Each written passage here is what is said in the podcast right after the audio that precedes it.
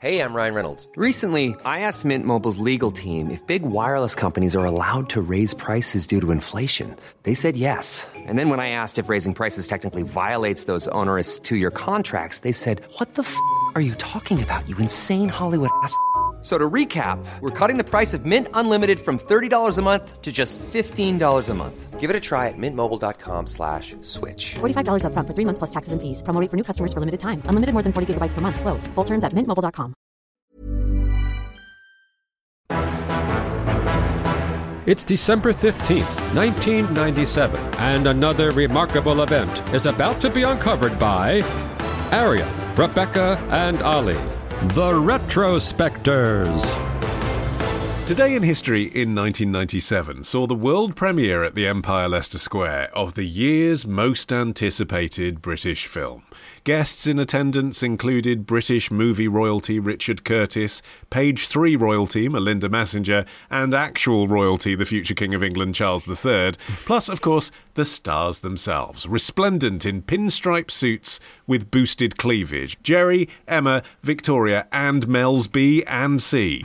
Because this was the premiere of the Spice Girls movie, Spice World. Okay, and I wasn't invited to this particular premiere, but I was actually at the Australian premiere, at which were all No. of those boobs and spices, as well as, for some reason, Anna Kournikova. Do you remember that Russian tennis Yeah, prodigy I remember Anna who was Kournikova, yeah. more famous for being very attractive? Don't play this down. This episode's now going to be all about us asking Arion what he was doing at the Spice World premiere in Australia. Well, covering it for my university newspaper, and uh, Oh. and so it was a, a very important gig. I was very privileged to get it. Um, Were you wearing a pinstripe suit with boosted cleavage? Unfortunately, not. Uh, although you know, I think that would have worked uh, for me. But it was. It's so funny to think back to this particular moment in history and how it was at this sort of euphoric apex of British cultural cool Britannia ruling the world. And yet the film itself came about so incredibly quickly. You know, it came about in less than a year. Yeah, it was written by Kim Fuller, the brother of the group's manager, Simon Fuller. He'd previously written for Not the Nine O'Clock News and Spitting Image, but this was his first feature film. And weirdly, he would go on to write four more movies, and two of them were also pop star vehicles. He wrote From Justin to Kelly, featuring Kelly Clarkson, and Seeing Double, the S Club 7 movie. Such an odd niche to have carved out. well, it's the exact niche you'd expect for a comedy writer who's also Simon Fuller's brother, surely. It's right place, right time, isn't it?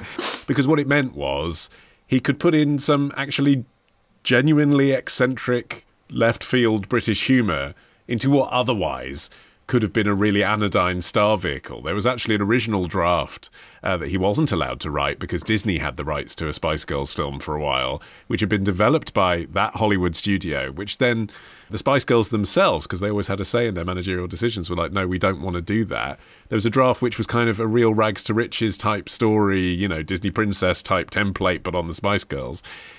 And because Kim Fuller was right there, he was like, let me let me have a pop at this. It had in its DNA really a hard day's night. Mm. That's what it is, isn't it? It's self-knowing massive pop stars playing themselves with British sense of humour. Well, this was the thing that it's not surprising that he fell into this particular niche because he said himself that he had to base this film on A Hard Day's Night because, quote, it's not a big genre, movies made with bands. There's a hard day's night and that's about it.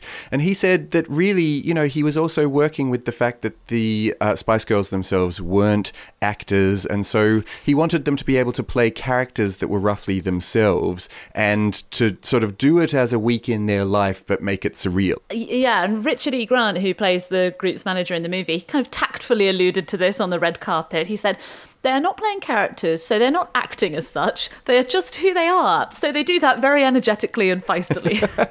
but, you know, the thing is, the characterization, you know, they don't have an awful lot to work with, I will say, in defense of the Spices. It's not often you have a leading ensemble of five characters and decide every single one of them is the dumb one.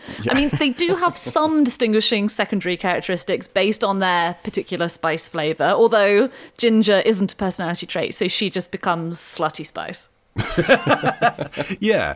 I mean, I disagree that they're playing themselves at all. What they're playing is the version that the tabloids had depicted them as baby, sporty. They're taking the piss out themselves. You know, when you go onto this spice bus, which is painted like a Union Jack.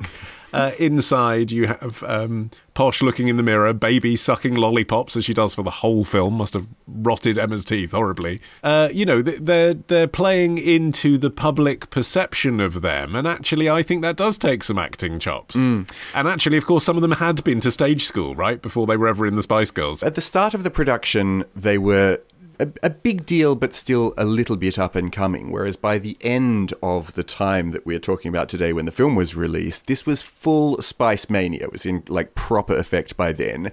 And over the course of the time, as their fame grew, like Kim Fuller was just being called on to accommodate the growing list of celebrities who were hoping to be in the film themselves, and basically having to rewrite on the fly the script to accommodate the likes of Meatloaf, who's their trusty tour bus driver, uh, Roger Moore playing this sort of Bond inspired villain, and Barry Humphries playing a Daily Mail type newspaper owner. Plus, then you get like, you know, uh, Stephen Fry, Hugh Laurie, Bob Geldof, Jonathan Ross, like Elton John is in there, Elvis Costello as a barman, even though he'd just like quit booze. The vibe I would say is end of term review. Yeah. Yeah, when I was watching it, I was thinking more than anything else, it feels like a very, very long comic relief sketch or hmm. 30 totally unconnected comic relief sketches. I mean, there are aliens at one point in this film. The, the- the thing that I kind of liked about it is that it's unapologetically British in a way that feels surprising given how global the Spice Girls were. Yes, obviously the appeal partly is the Britishness, but it's the Britishness of the Union Jack on a tour bus variety it isn't just Roger Moore and Hugh Laurie. It's people like Michael Barrymore that Americans and indeed anyone outside of Britain would have had no idea who they mm. were. and Jools Holland, and in, unfortunately, in a scene that had to be cut shortly before release, Gary Glitter. But what they were doing was saying, let's have some local heroes that aren't necessarily internationally famous. Yeah, and you know, the movie revolves around British institutions. It starts with the girls performing on top of the pops, and it revolves around an upcoming performance at the Royal Albert Hall. And there's so many culturally specific in jokes. You know, the evil newspaper editor is called Kevin McMaxford, which has to be a shot at the former Sun editor Kelvin Mackenzie, maybe with a touch of the Robert Maxwell's in there as well. Well, it was big enough in Australia, I can tell you that. Uh, and its box office receipts were decent while also it's thought a bit overinflated. You'll often encounter the figure $100 million at the box office worldwide. The prevailing view is that they made more like $50 million. But still, you know, that's not a bad return on a, on a film that was actually relatively cheap. Really cheap. It was made for $5 million budget. So there's these, because I was watching and thinking, why are they making jokes about the fact they have no budget? So one of the sort of famous sequences in it is um, the Spice Bus has to jump over Tower Bridge, and they actually say on screen, well, how would we show that with no budget? And then it cuts to a toy doing it, and it's quite funny. But I was thinking, well, have they just put that in for the joke? Because surely the largest band in the world could afford a film where they put a bus over Tower Bridge. But actually, as you were alluding to, they, they kind of couldn't when they set about the production budget of this. They weren't big enough. They'd had three number ones, I think, in the UK, and they were kind of a big deal here, but not an international sensation. And so you just see that that's that sense of them just getting more and more famous and more of a big deal as it goes along, to the point where actually the final scene at the Albert Hall, they couldn't afford to fill it with extras because of the budget of the film. Um, and they didn't know how they were going to film that until they got close to the filming day, by which time it was possible for Simon Fuller to go on an internet message board and say, Hey, are you a Spice Girls fan? Come along to the Albert Hall tomorrow and you can watch them. And they just filled it out instantly.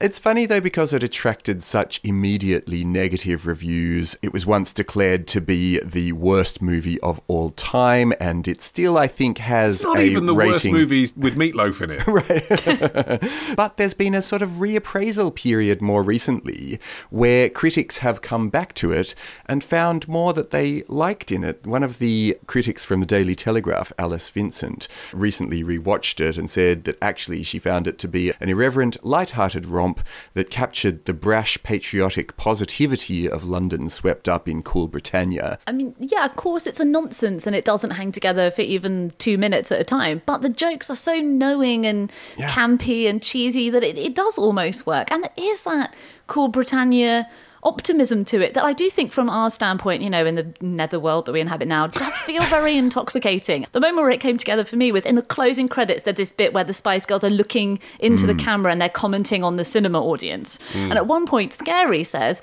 "I know where they're going to go. They're going to go to the pub and then to the chippy." And I'm watching it like. Yeah, it's 1997. We are going to go to the pub and then to the chippy. Life is good. Life is simple. And now it's like, what Now am I we've got to going go do? to Wagamama and order That's- woke yeah. noodles. I'm not going to be happy like this.